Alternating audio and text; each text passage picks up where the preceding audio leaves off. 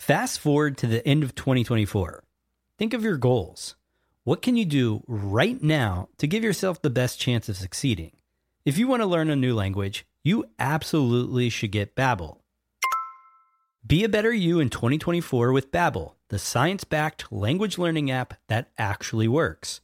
Don't pay hundreds of dollars for private tutors or waste hours on apps that don't really help you speak the language. Babbel's quick 10-minute lessons are handcrafted by over 200 language experts to help you start speaking a new language in as little as 3 weeks. I absolutely love Babbel because their courses help me learn real-life conversational skills. It's so easy to learn how to order food, ask for directions, speak to the locals without having to consult language apps. Babbel has over 16 million subscriptions sold. Plus, all of Babbel's 14 award-winning language courses are backed by their 20-day money-back guarantee. Here's a special limited-time offer for our listeners. Right now, get up to 60% off your Babbel subscription, but only for our listeners at babbel.com slash SPP. Get up to 60% off at babbel.com slash SPP. That's spelled B-A-B-B-E-L dot com slash SPP. Rules and restrictions may apply. When you need mealtime inspiration, it's worth shopping Kroger, where you'll find over 30,000 mouthwatering choices that excite your inner foodie. And no matter what tasty choice you make, you'll enjoy our everyday low prices, plus extra ways to save, like digital coupons worth over $600 each week. You can also save up to $1 off per gallon at the pump with fuel points. More savings and more inspiring flavors make shopping Kroger worth it every time. Kroger, fresh for everyone. Fuel restrictions apply the podcast where we talk to smart people, but not necessarily done by smart people? That is an awesome question. This one goes down probably on one of my top five. Hey, I like nutrition. I like to eat food. This is the coolest thing ever. We're going to do this forever. I wish I paid more attention in that class. You know, I'm going to be honest, I don't understand that. As a man, I just I don't get it. Welcome to smartpeoplepodcast.com. Hello and welcome to Smart People Podcast, conversations that satisfy your curious mind. Chris Stemp here. Thanks for being here. I purposefully held this episode so that we could air it toward the beginning of the year. And the reason is so many of us look at the new year as a time to to change, to grow, to do the things we want to do in hopes of creating our quote unquote best life. This podcast will most certainly, guaranteed, help you build your best life. And it will do it with the best data we have on how to create your best life. This week on the show, we are interviewing Dr. Marc Schulz on his brand new book, The Good Life Lessons from the World's Longest Scientific Study of Happiness. Marc is the Associate Director of the Harvard Study of Adult Development and the Sue Kardas PhD Chair in Psychology at Bryn Mawr College. He received his bachelor's from Amherst, his PhD from Berkeley. He's a practicing therapist. His postdoc training is in health and clinical psych at Harvard Medical School. Obviously, the dude is brilliant, but not only that, he is the director of the longest study ever conducted on happiness. And the details of this study and the way it's done are just as fascinating as the findings. And yes, we cover both. So as the year begins, I leave this interview to you. What can you pull from it? What can you learn about how you create your best life based on the data? This is one of those episodes you share. Anyone you know who's curious, they will want to hear this. So send it to them smartpeoplepodcast at gmail.com. Feel free to reach out, let us know what you think. Let's get into it as we talk to Dr. Marc Schulz about his brand new book, The Good Life Lessons from the World's Longest Scientific Study of Happiness. Enjoy.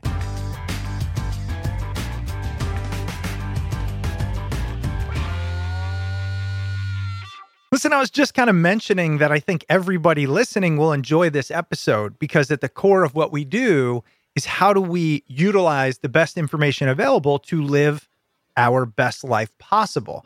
And you made a really uh, concise but important statement. You said, I think that's the same for everybody.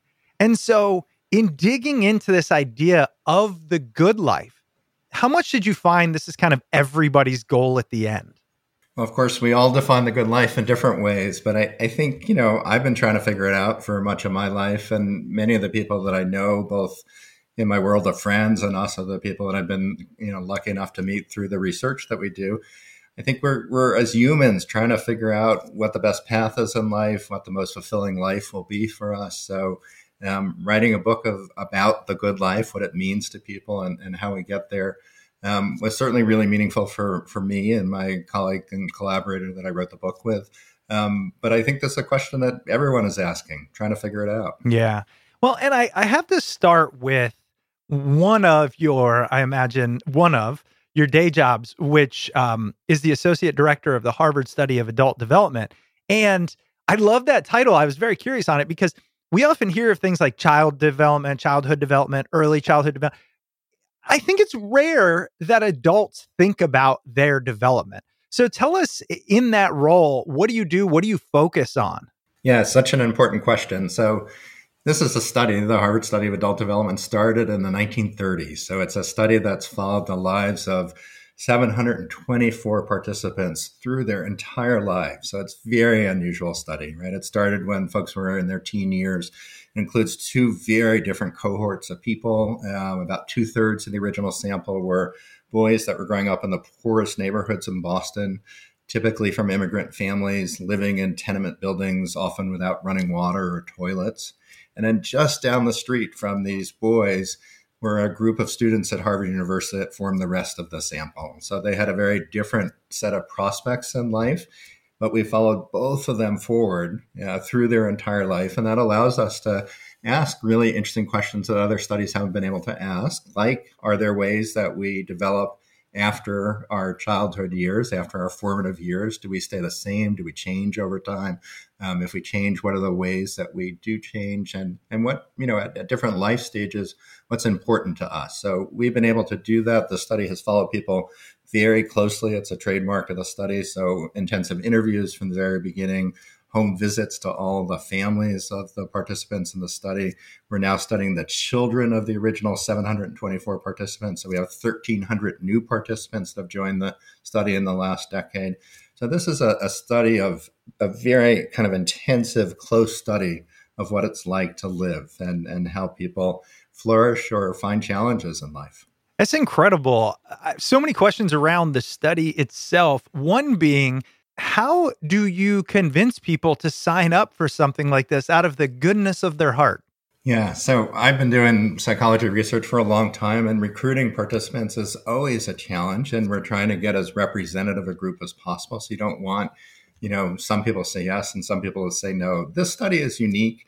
It started long before, obviously, I was born. Sure. Um, and um, the way that they recruited participants is interesting and I think instructive. So at Harvard, they asked the deans for recommendations of students that were doing okay and were likely to finish. And I think the Harvard students saw this as a another token of their specialness, that they were somehow being selected. This was a study that was designed not to focus on problems in life, but to focus on why people were able to thrive. And I think the Harvard students thought, well, of course they want to study me. I'm important. Um, I'm going to be somebody. It made sense to them. And then the inner city boys that were recruited, um, I think they had more questions. Why would someone be interested in me? It was really their parents that were consenting for their participation. Um, but the researchers were good. They went to the neighborhoods, they uh, spent time in people's living rooms, and they told people what the purpose of the study was. So the boys in these inner city neighborhoods were thriving in a different way. They were facing very tough challenges. Many of their peers had already gotten in trouble at school or with the law. And these participants were folks that were doing okay. These were kids that were doing well despite the challenges of growing up in these very poor neighborhoods with all sorts of paths that could have taken them down a, a kind of road in life that would have been much more difficult. So, you know, we were lucky to, to get these participants. And I would say, the other amazing thing about this study is the participation rate. So, you know, participation rates over 85% across 80 years is quite extraordinary and very unusual for a study. So, we've tried to teach to, to treat participants with respect and dignity. Uh, one of the things we work very hard is to protect their confidentiality um, and Um, I think people have appreciated in some ways the opportunity to participate in a study that has had some value to others. Um, and also, one of the things that we learned we late in life we asked the participants what's it been like? You know what's been your experience of being in the study? And many of them talked about it being kind of helpful to check in about where their lives are are at at different points to reflect on their experience. That is a great point. You know so many of us so many of us talk about our want and our goals towards uh, we are going to journal we're going to set clear goals three five ten year goals. We're going to have a direction but we're only accountable to, to ourselves so we don't do that. Uh, what kind of things did you hear around the importance of this study on guiding life direction and decision making? Yeah, so people talked about this this notion of checking in, being forced to kind of think about where they're at and the the kind of questionnaires and the interviews happened at regular enough periods that they could anticipate it. So there was a kind of accountability probably for them that was really important. So they used the interviews particularly to kind of think about broader things where they were in their life what the kind of meaning of their life was uh, were they doing things that were important? Um, it's a study also that never relied just on closed-ended questionnaires where you circled bubbles that were you know threes or fours we really ask questions, some of them open ended. More recently, we re- we've recorded a lot of the responses, so we give people kind of a free opportunity to talk to us. Um, so I, I, think this was an important experience, and that's part of what motivated us to write the book. Actually, was to bring these kinds of check-in tools and opportunities to hold yourself accountable and reflect on your experience to a much broader audience. People have told us that it was helpful to them, so some of the same questions we can share with the general public, and that's what we've done. That's a great idea, leveraging that to say, "Hey, here's the impact it had on others. Here's the impact it can have on you." When the study was, was originally designed, and perhaps throughout the entire thing, uh, what was the primary goal? Was it just to understand the average growth throughout life, or were there targeted things that you were looking to, uh, you know, uh, answer? So there were a ton of questions, right? When you do science, particularly with a, a, a sample that's this valuable that you followed over such a long period of time, lots of questions. But the thing that distinguishes the study from the beginning is they were interested in the question of human thriving. So this was during the 30s that the study started. The kind of rise of fascism in Europe was happening. There were similar trends in the United States that we don't talk about that were influencing science as well. Um, and the folks that started this study were really interested in the question if we studied people who were kind of normal, that weren't identified because they were having problems, and we followed them forward, could we understand some of the reasons why they flourished? So, this was a study that was designed from the very beginning to understand what contributes to good things in life. Um, and that's really important. Very different than most of the studies that were happening at, that, at this time. And it's a little bit like, you know, lots of interest in positive psychology these days. This was an early version of positive psychology, quite remarkable for the 30s. The question I'm going to ask, I imagine you have some bias behind it, but I also know, you know, as a psychologist and what you do, you you can you're probably pretty good at quelling that bias. Can you imagine any other more important study than this at its core? You know, if we can answer the question what leads to a quality life, uh, what else matters? Yeah, I mean that's such an interesting question to think about. You know, it's sort of a kind of philosophical question. So, the question of a good life is something that you know we've been as a as a kind of human beings have been focused on for you know thousands of years. So if we look back and we talk about some of this in our book, if we look back at sources of ancient wisdom, philosophers, religious leaders, and um, you know, there's a lot of discussion about what makes life meaningful and what you know gives us a kind of joyous and fulfilling life. So I think this is clearly an important question. As a scientist, what I want to say is no one study answers all questions. So this is a remarkable study. It's followed people from 724 families across now. It's kind of going on nine decades.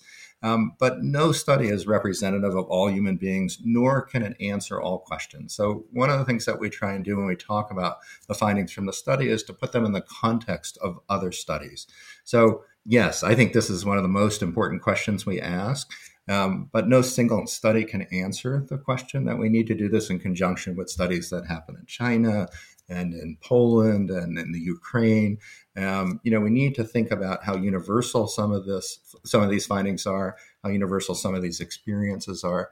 The study was fairly unique in, in starting with people from very different walks of life. I mean, just think about how different the prospects were for these poor kids from these inner city neighborhoods in Boston, many of whom were learning English, and the students just down the block that were at Harvard with the you know whole world at their disposal, essentially. Um, so the fact that we see commonalities and the kinds of findings we talk about in the book across the two samples is a good sign. But we don't stop there. We're interested in seeing how universal these findings are. The original sample was all men. Obviously, our newer sample is the children of the original participants, so it's it's women and men. Uh, but we look hard to find for studies that show the same signal, the same signal of findings, and that signal is replication. That's so important for science. This episode is brought to you by Rocket Money. I've always struggled with finding time to manage my finances. At the end of a busy week, the last thing I want to do is spend time budgeting all of my expenses or tracking down customer service teams to cancel old subscriptions I no longer use. But now, I use Rocket Money and it does all of that for me. Rocket Money is a personal finance app that finds and cancels your unwanted subscriptions, monitors your spending, and helps lower your bills so that you can grow your savings. With Rocket Money, I have full control over my subscriptions and a clear view of my expenses. I can see all of my subscriptions in one place, and if I see something I don't want, Rocket Money can help me cancel it with a few taps. I love how the dashboard shows me this month's spending compared to last month's, so I can clearly see my spending habits. Rocket Money will even try to negotiate your bills for you by up to 20%. All you have to do is submit a picture of your bill, and Rocket Money takes care of the rest. They'll deal with customer service for you. Rocket Money has over 5 million users and has saved a total of $500 million in canceled subscriptions, saving members up to $740 a year when using all of the app's features. Stop wasting money on things you don't use. Cancel your unwanted subscriptions by going to rocketmoney.com slash smart.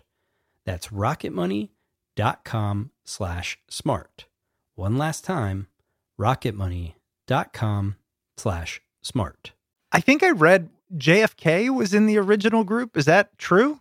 He was. There, there are two people have kind of outed themselves from the study, so we would never talk about the participants, but JFK was one of the original participants. So there were three classes at Harvard, and he was one of the participants in the study. Yeah. So we do talk about, you know, studies included presidents, including him and senators and U.S. representatives and other important leaders and very normal folks that live, you know, simple lives.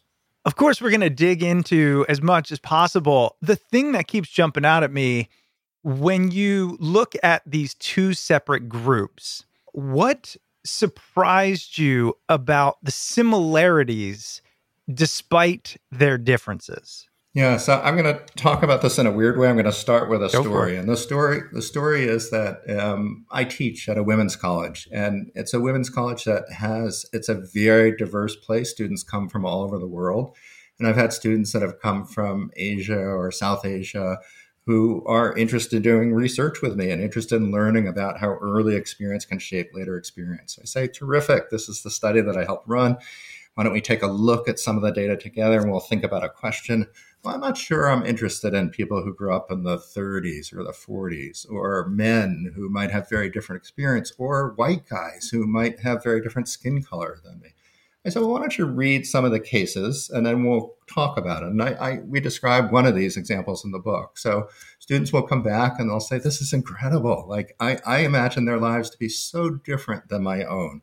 But when I read about their experiences and get beneath the surface of who they are, they're struggling with the same things that I was struggling with in my 20s, trying to figure out, you know, what my lot in life, trying to find a meaningful path in life.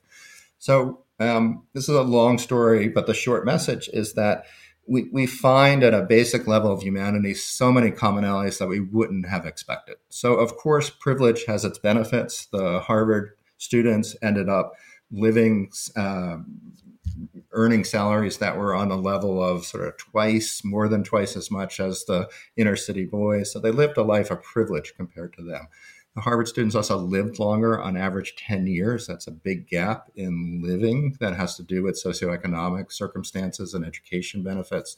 Um, But if we look at core psychological variables like how important connections are, we find exactly the same connections across both samples.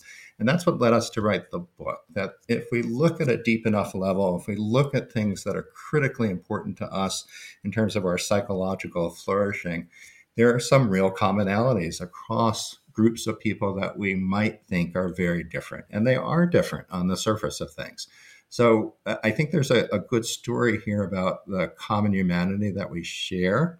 Um, with a recognition that, of course, privilege brings certain benefits that aren't available to those that don't have that privilege. Yeah, I mean, what's really uh, fascinating about it is, of course, when you think about longevity, for for many people, that's a, a, a huge goal. Is how do I live as long and as happily as possible, right? So that being a key differentiator.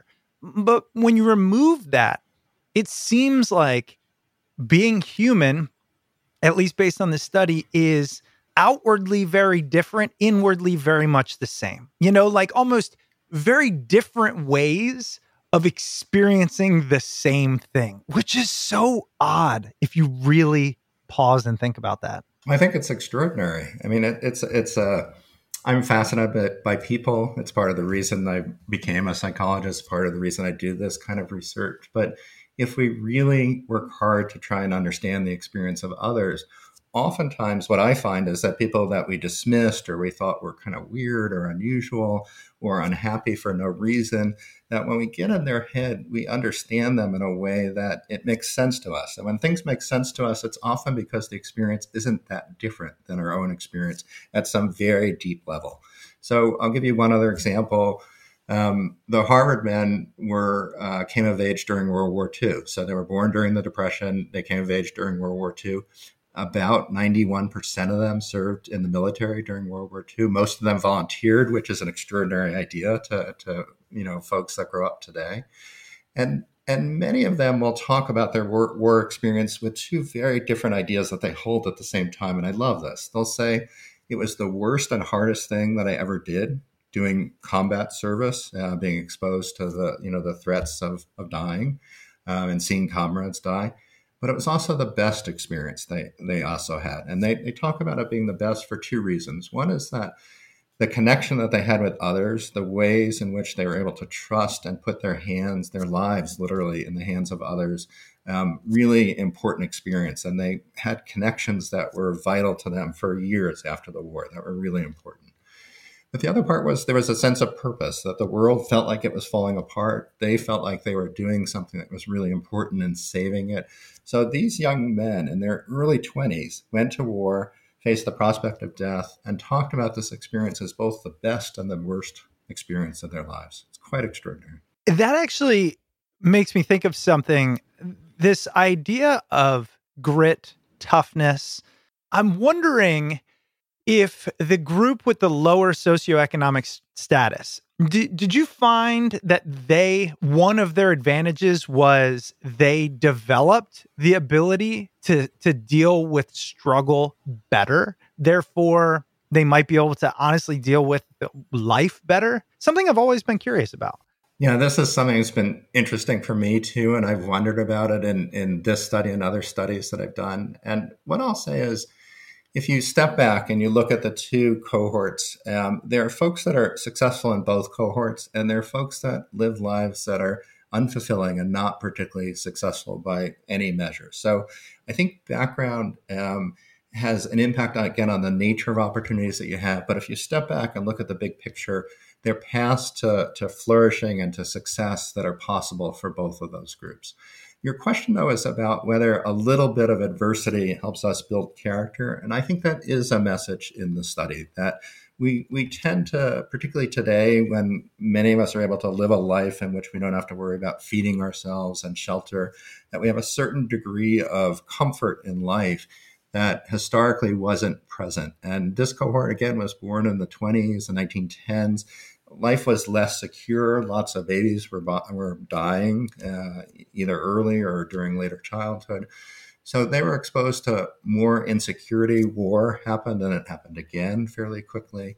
Um, and I think what we find is that um, folks that had experiences in which they were challenged, they often grew in ways that were important. And these are challenges that don't occur early, early in life. Like I think that period of time is different in terms of the impact of challenge. But as young adults or later adults, when they face challenges, many of them learn new things uh, uh, as they went through the challenge, learn new things about themselves, developed a certain kind of confidence in knowing that they can overcome challenges or loss. So I think that idea that we grow through challenge is an important one. And of course, the groups are roughly equal in the number of challenges that they talk about. The challenges look very different. So in the inner city group, that's about poverty and you know food scarcity and lack of opportunity but the Harvard group will talk about family challenges and the loss of a sibling or the loss of a parent when they were young. So we may face different kinds of challenges, but they often present the same both actual challenge, but also the opportunities for growing. So I, I think the thing you're thinking about really important question. Yeah, well, and something you said there, uh, you'd be a perfect person to ask based on this study, which is I'll never forget. I think it was a guest told me that you cannot compare traumas. You know, people often say they have a disease, right? But it's not terminal. And they'll say, well, I, I feel this way, but I kind of feel guilty because that person has this and that person has this.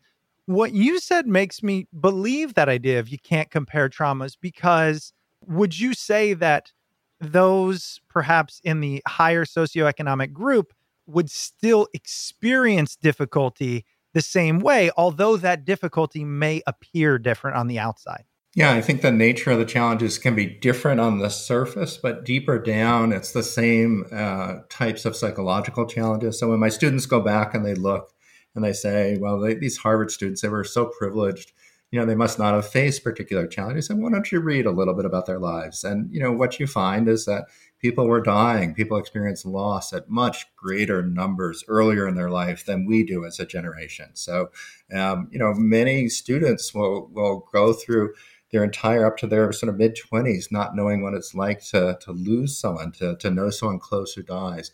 If you grew up in the 1910s and 20s, people died around you, siblings died, people died in childbirth. So, exposure to um, adversity certainly had a, it was impacted by the nature of the environment that you grew up in but knowing that a loss is a loss um, being able to recognize that when you're close to someone what that experience feels like the gut punch that it feels like when you lose someone who's so close to you and how long it can take to mourn that person and what the right pathway forward is.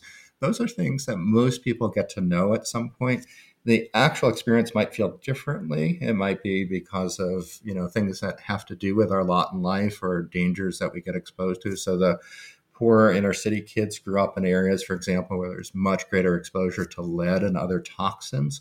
So those kinds of physical challenges um, less likely to be experienced by the wealthier part of the sample.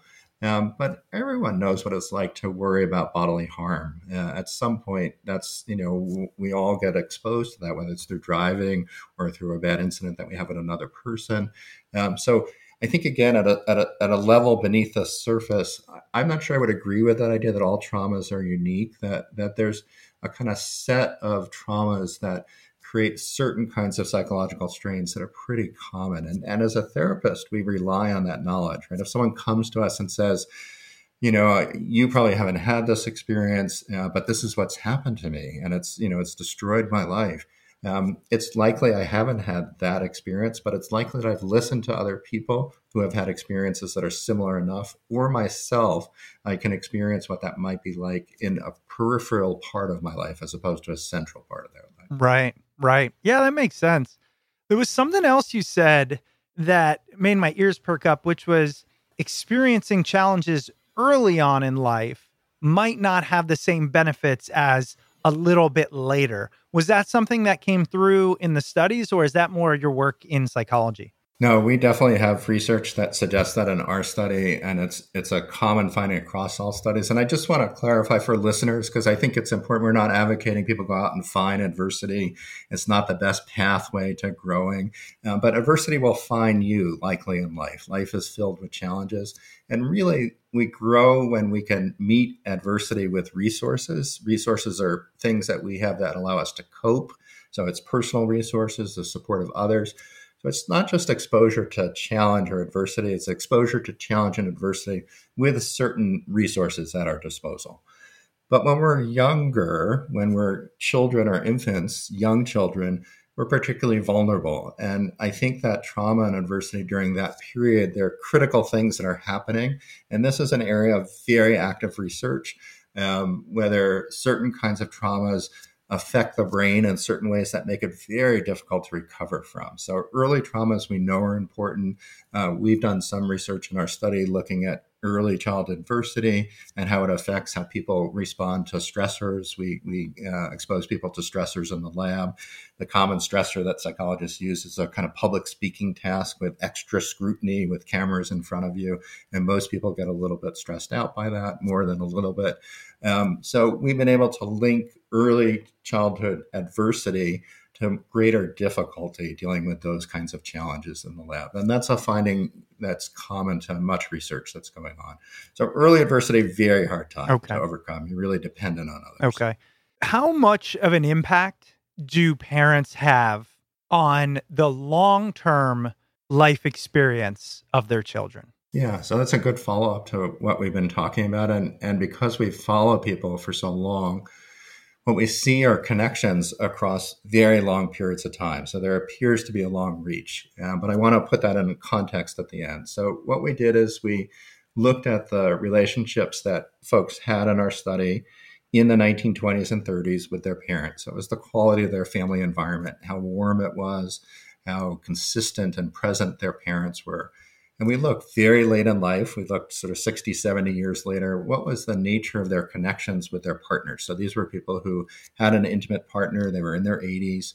And what we found is that folks that grew up in warmer, more consistent, more structured, predictable childhood environments had closer and stronger connections with their partners late in life. And that's across six, seven decades, which is a remarkable connection across time. What's important to think about, Chris, is that the reasons for that connection are probably complicated. So some of it is probably genetic, that there's genes that run in families that probably have to do with good connections early on and later.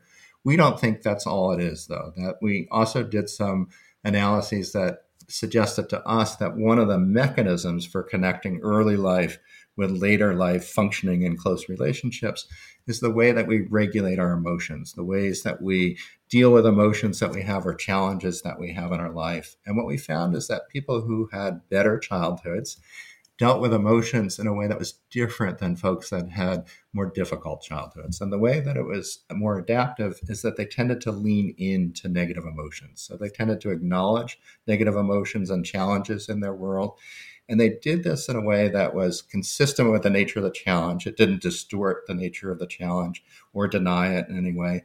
And equally important, it allowed them to access the support of others in their network. So if we don't talk about a problem we're having, we can't take advantage of this magic pill that relationships present that help us get through challenges.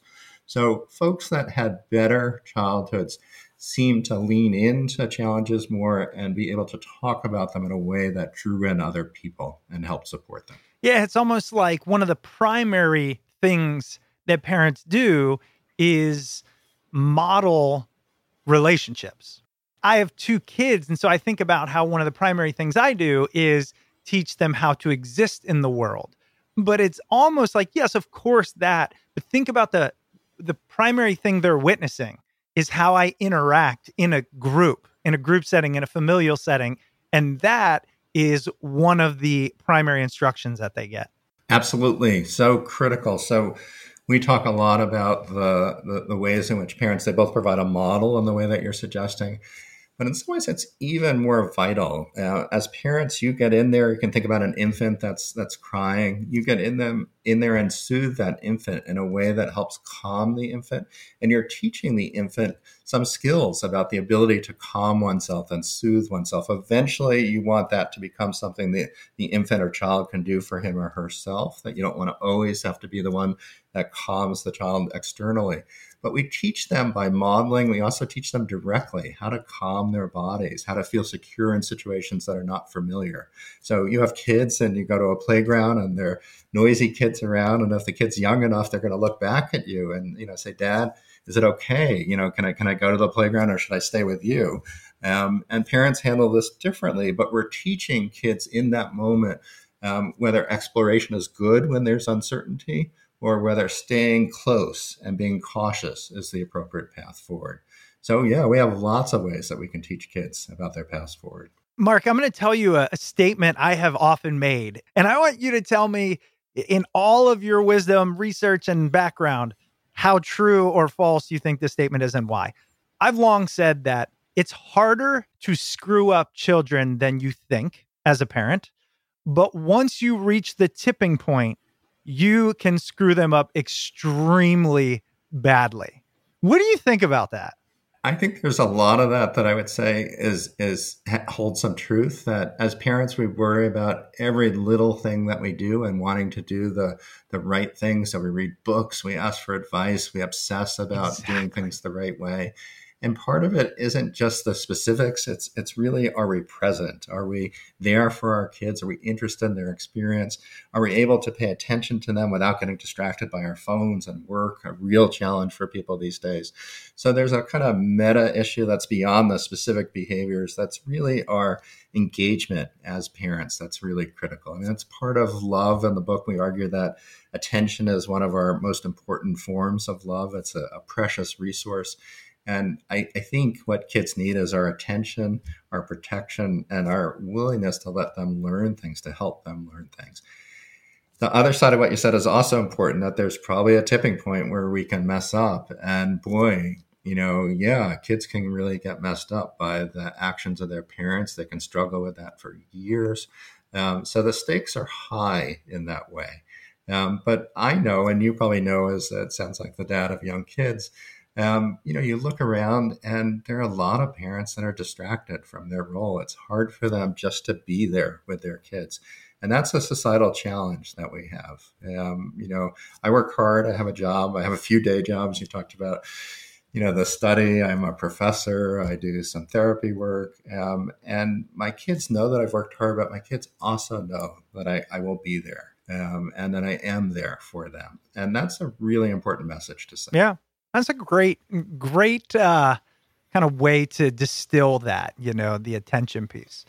So we've got about 20 minutes left. And I know if I downloaded this episode, I, I would love the conversation. But if, if we left without really asking, I'm going to call you Yoda in this scenario, right? Without asking Yoda, how do I make the best life? So uh, I want to dig into that. Let's imagine I'm your son. I'm about 16 years old. So I'm not quite really into adulthood, but I'm, I'm figuring out my way. And you could only tell me one piece of advice out of all this research. What would it be? Yeah, such a good question. And and what I want to say is partly why it's such a good question is that we do want to think about the differences across the lifespan. So a 16 year old, I would say something different, certainly to my son, than I might say to someone who's 60 years old.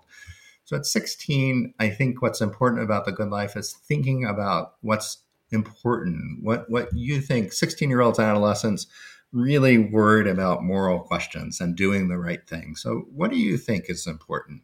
Um, I think it's really important to help people. I think the environment is in a crisis. I, I really want to do something about. That's terrific that you have that passion. Can you imagine a way as you progress through high school, maybe go to college, that you can do that kind of work? Um, and when you do that work, can you imagine doing it with people?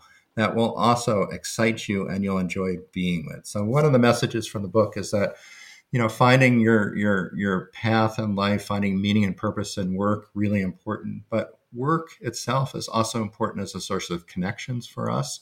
Um, and I want my 16 year old to be thinking about the connections he currently has and that I hope he'll have in the future. So um, what about your friends? What are they thinking about doing? Where do your friends fit in with what you imagine in the future? So I want them also to nurture the relationships in their life. Um, and that includes their friends. I'll also say my kids are unusual in this. They're older now, they're in their 20s. Um, you know, did you call your grandparents recently? Did you talk to them? Uh, they were 16 years old at one time. Um, and I think you'd find it interesting talking to grandma about her decisions about work and career and family. Um, have you ever asked her about that? I bet she'd be willing to talk to you about that. So that would be the kind of conversation I'd have with my son, and I did have as, as they were growing up. I have two boys. I can imagine. So they get to ask Yoda all the questions about. well, yeah. So certainly to them, I'm far right. from Yoda. Yeah, yeah, yeah. I can imagine. You know, you, you said something interesting, which I, I wouldn't have thought of, which is this advice changes as we age. What kind of things did the study reveal about the way we think differently as we age about what a good life is. Yeah. So this relates to a question we talked about earlier, Chris, that the field of adult development is a relatively recent one in psychology. We used to think that it was just kids that developed, and studies like ours that have followed people through adulthood, we realize that people change. So, one of the remarkable things that I think your listeners might be surprised, I was surprised when I read the research. If we look at how happy people are across the lifespan, it turns out as you get older from middle age until late life, people get happier. So old people turn out to be among the happiest people at any age. And that's a remarkable thing when we think about the challenges of aging, right? We have to deal with the specter of death. We have to deal with our bodies changing and, and having more problems, our friends passing away. So there's some remarkable things that you notice when you follow people across adulthood. And I think our life stages are important. That uh, in our teens, we're trying to figure out meaning and purpose and big questions. In our 20s, we're kind of trying to pursue a path in life that's meaningful for us in terms of work we're trying to figure out our way in intimate relationships and whether that can be a part of our, our experience or not. And things change. In midlife, we may be stuck in a rut, feeling like there's some predictability in our life, but it's also boring in a way that our life has lost some of its meaning um, later in life, really important to feel like you're connected to the world in a way that people will remember you, that you'll leave a legacy. And for a lot of people, what that means is they lean into doing things for younger people, mentoring or guiding them, or having conversations with their grandkids about what the old days are like. So as we age, the things that are most important to us change. Our perch changes in a certain way. And that's part of what we mean by the sort of generational divide and the friction that comes with that but it's also an opportunity to connect, right? So, so interesting that, that I'm teaching at a university. 20 year olds have very different worldviews than I do about certain things. And one of the great things about teaching is I get to learn about those views and why they hold views that are very different. So it's an opportunity for us to learn about each other. It kind of touches on one of the themes throughout the book is the importance of relationships. Uh, could you tell us about some of the surprising things you realized about it's not just a nice to have, it's literally almost built into our DNA, seemingly. When we started this research, and even before I was involved in the study, the study began to find a connection between well being and relationship success. And well being, I'm talking about psychological well being. And that's not maybe that surprising if we look at the ancients, whether it's uh, philosophical traditions or religious traditions. People talk about how important relationships are, how important being part of a community, something larger than you. What was surprising to us were the number of findings that we started to accumulate, and other research also began to show as well, between relationships and physical well being. So, in our own research, we found that relationships help people uh, go through difficult medical challenges with less experience of pain. We find that close relationships predict better memory function when people are in their 80s, so it may protect uh, protect people against some cognitive decline. Um, a number of other studies have shown the ways in which relationships literally get under our skin and change our inflammatory processes and our immunological responses to disease. So we're finding more and more the ways in which relationships affect our physical health and our cognitive health, our brain health as well. And I think, you know, with hindsight, maybe not surprising, but as these findings accumulated, they really surprised us. We weren't sure that, you know, our findings were right. Were other labs finding it? In fact, other labs were finding it. And when we think about it now, the part that makes sense to us is that if we think about our close relationships, and, and I think the best example is if you think back to that first romantic connection that you ever had, and you can remember that feeling in your body. Maybe it was associated with the first kiss that you have. It's a kind of jolt of energy that's associated with emotion that pours through our body in ways that are quite recognizable to most people. And then on the other hand, we can think about the times when we're very stressed and again, we can feel that in our body. So it's very clear that relationships can be a vehicle for transmitting those kinds of emotions that affect our body and its its functioning.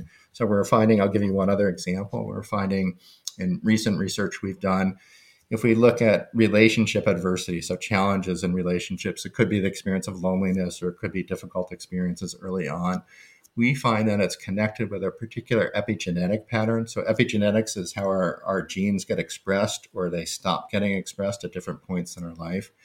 And the epigenetic expression patterns are really important. So, the genes that are turned on are genes that are associated with more inflammation. And the genes that are turned off are genes that are associated with our body's ability to fight bacteria and viruses. Wow. So, Stress, particularly relational stress, has an impact on inflammatory processes, which we know are bad for us, and it has an impact on our ability to fight, uh, you know, invaders, microbes, and viruses, and things like that. I mean, it's incredible. Yeah. We, you know, not that we're geneticists, but you could almost imagine a world in which the reason for that is evolutionary. Like those of us who are better at making creating, maintaining, nurturing relationships are better off procreating. So if if they can live longer, they can procreate more. That would make sense. I don't know if it's proven, but you know. Well, it's hard to prove these kinds of genetic arguments, but that's the argument, and I believe it. And you know, if we think about it, it goes back even earlier than that. That we're social animals because our survival depended on it, right? We needed to come together to provide shelter and protection from the things that were hunting us in the wild. So that very early on, we were selected for people that were able to cooperate socially. And that sort of pressure is still with us. It's not that ancient in terms of our evolutionary timeline. Um, and I think that's part of it. That's what people invoke when we think about the, the, the significant public health risk that we associate with loneliness, right? So if you look at surveys of many cultures, including our own in the US, um, 20 to 40 something percent of people report being lonely. And loneliness is associated with premature aging and dying. Um, and it's a public health risk on the order of smoking and obesity, we now know, so that it has similar kinds of risks. And this probably is connected to what you are bringing up that sort of genetic push towards being social creatures. That's incredible. I've, I've heard the argument, but I've never really thought as deeply about the reasoning behind it, which is pretty incredible. Yeah, I was just going to add that one of the things, this is the fun part of writing a book and stepping back and thinking about you know, why is it that relationships are so powerfully connected to physical health? And I think you could make a list. And at some point, I want to do this. I, I could probably get up to about a hundred reasons why relationships might have some benefits for health, right? So they're, they're obvious ones that we all think about that we often have people that we just experience our greatest joys with. They're fun to be with. We laugh and, and just feel relaxed in a way that we're not with other people. That's good for our bodies. It helps us recover from stress. Um, when we're stressed, people help us in so many ways that we don't fully recognize. They help us deal with our feelings. They call us out when we're doing silly things. They know stuff that we don't know, so they provide a pathway forward. So I feel like, you know, there's a there's a scene in the Cyrano, the original uh, work and also in the movies that depict this where he talks about you know it's a kind of response to being insulted because of the length of his nose. And he comes up it's a it's a steve martin rule in a, in a movie. He comes up with 10 better insults than someone else comes up with. And i want to under pressure come up with a hundred ways that that relationships can be that magic pill that helps us move forward with our health. I think there's so many ways and they're not recognized enough by people. All right. I'm waiting on that book, Marc. When you write it, you're coming back. Yeah, okay.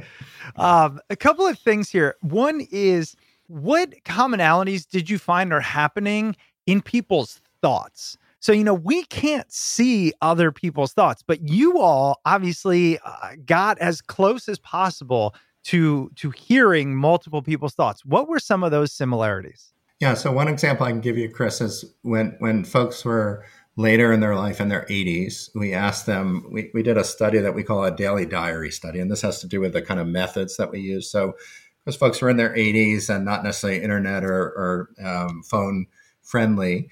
Uh, we called them every night and we asked them to give us details about what their day was like, um, who they were with, what they were thinking, what some of the challenges were like. And then each night we asked a kind of bigger question. And one of the nights we asked them about regrets. Um, and it was quite remarkable to hear the regrets of these octogenarians. So very few people talked about, I wished I had spent more time at work and really pushed for a particular kind of achievement. Instead, the common response was, I wished I had leaned more into the connections that I had. I wished I had spent more time with friends, had not let relationships wither in the way that I did. I wished I had been kinder to people in my family or to my wife or to my partner.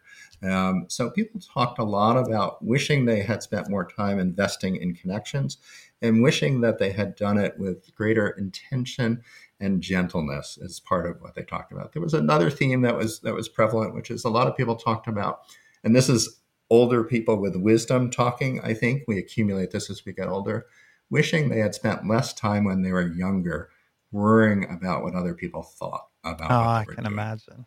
Yeah. I can only imagine. You know, which brings me to this. Many of these things people either intuit or have heard, right? That they've been given this advice. Why is it that we have all these ways of knowing this? We have your study, we have our parents, we have our grandparents, we have our intuition.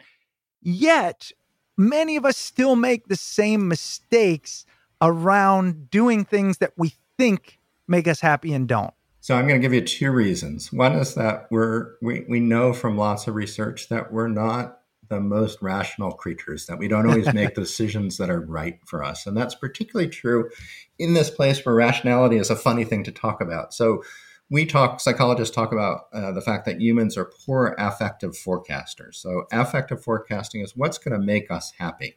And I'm going to give you one good example of this. There's a, a famous study that was done by researchers at the University of Chicago. And what they're interested in is the benefits that people get from talking to casual acquaintances or even strangers. So what they did is they caught people on their commute in Chicago, busy, busy city, before they got on a bus or a train. And they said, what do you think would happen if you talked to a stranger on your commute? And almost everyone said, Oh, I don't want to do that. I, it would make me miserable. I just want to be alone. I want to sleep. I want to listen to music. I want to listen to a podcast, read a book. I don't want to deal with anyone else or do work. That was the other thing they said. So they said, okay, we're psychologists, we're cruel. Um, we're going to give you randomly an assignment to do. Uh, you can do as you usually do, which is not talk to folks. Some of you are going to randomly assign to talk to people. And then they caught them at the end of the commute when they got off the bus and the train. And the people who were randomly assigned to talk to strangers, they reported, lo and behold, that they were happier, that they found it kind of a jolt of energy talking to someone that they didn't know. And they felt like they were going to work with a different kind of posture and outlook than they had um, typically, where they were focused more inward. So, one idea uh, about why we don't do what's good for us, even though we keep hearing it from different sources, is we're not very good about applying it to our own lives, that we're not good at forecasting it. The other idea, which is important, and I think so important we talk about the good life, is that relationships are complicated and they're messy and they're unpredictable. And when we love someone, there's also the threat that we can lose that person. So they're scary in all sorts of ways. So the good life isn't always about experiencing joy and happiness. It's about having a meaningful life in which we're engaged with others, that we really need to take that chance to be vulnerable. So I think people get scared, and I totally understand that.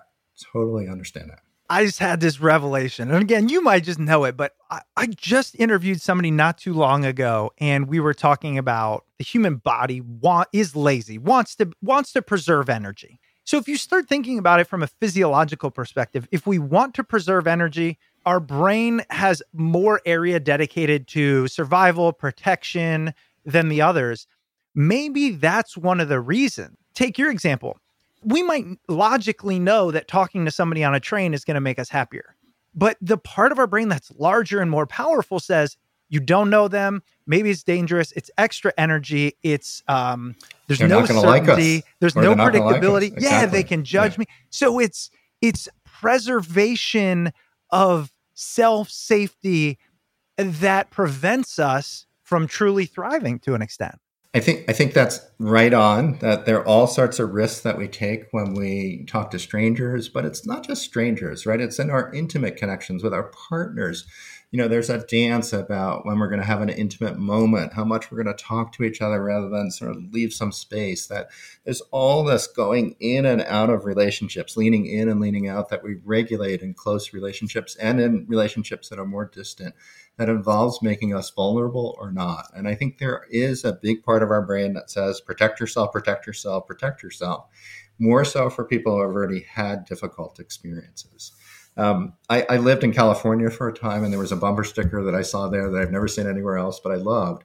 It said, Now that I've given up hope, I feel much better. And the irony there that I love about that is that, that there's a truth there, right? If we don't wish for something, if we don't put ourselves out there and take a risk, we avoid the disappointment and the experience of loss. It's a safer path in life. But what we discovered by looking at all these folks across, you know, eight decades of their life and now their children is that risk and making ourselves vulnerable is an important part of life. So that big part of our brain that says, watch out, you could get hurt. We need to think about the benefits. And talking to strangers, the benefit is that we get this kind of jolt of energy that makes us feel more alert, more awake, um, happier, excited about being at work. Um, it's the same issue. You know, we live in a weird time coming out of COVID. A lot of people still working remotely or hybrid. Um, you know, do we really want to come in and have this meeting in person? It's such a pain to do the commute. Um, when people come in and see each other, I have experienced this over the last year or two for the first time without masks. It's kind of an experience, right? Wow, this feels good. I forgot what your whole body looks like. I forgot what it was like to be in a room with that movement that you have when you're talking. There's there's a way in which connection buoys us and gives us energy that we forget. That's incredible. Well, Marc, other than, and we're going to talk about the book and where to find you, but other than read the book, for those that are curious enough right now and then they want to do the research, where would you advocate they start based on the research to move towards their best life? Yeah, so we like to to think about like relationships are are in the domain of what we call social fitness, and it's just like physical fitness that we need to think about using our muscles in this domain otherwise they're going to wither. So it means starting with a kind of assessment where am i at?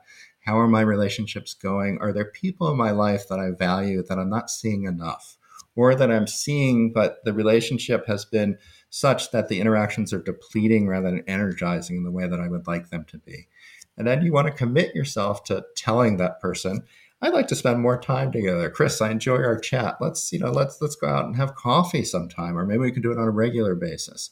Um, and so, observing, reflecting, thinking about where to commit, and then using your attention and your time, which are your most valuable resources, really work on that connection. New Year is a great time. Beginning of the new year, great time uh, to think about who are the people in your life that you want to spend more time with. You want to improve that connection commit to doing it. So it could be coffee, it could be a walk, it could be a Zoom conversation. Uh, those are good places to start. And like you said, a perfect time to do it, right? Absolutely. New year, Yeah. time to dig in. Well, Marc, this has been incredible. Like I said, I can't imagine anything really more important. So, for those that feel the same as I, the book is The Good Life Lessons from the World's Longest Scientific Study of Happiness.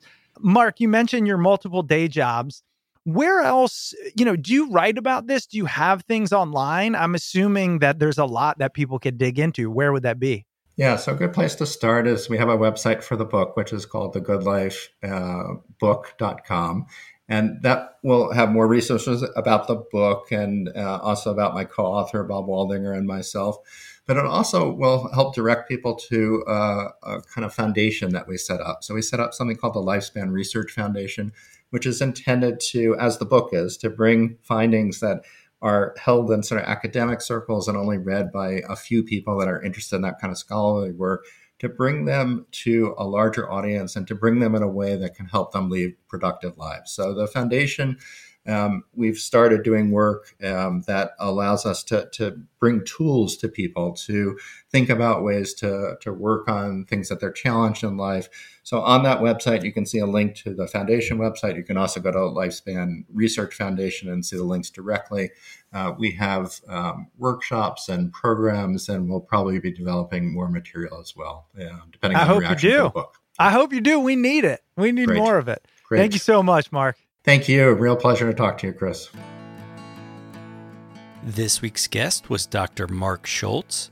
As always, the episode was hosted by Chris Stemp and produced by yours truly, John Rojas. Dr. Schulz's book, The Good Life Lessons from the World's Longest Scientific Study of Happiness, can be found wherever books are sold. If you'd ever like to reach out to the podcast, you can email us at smartpeoplepodcast at gmail.com or message us on Twitter at smartpeoplepod. To stay up to date with all things Smart People Podcast, head over to the website smartpeoplepodcast.com and sign up for the newsletter. All right, that's it for us this week. Make sure you stay tuned because we've got a lot of great interviews coming up, and we'll see you all next episode.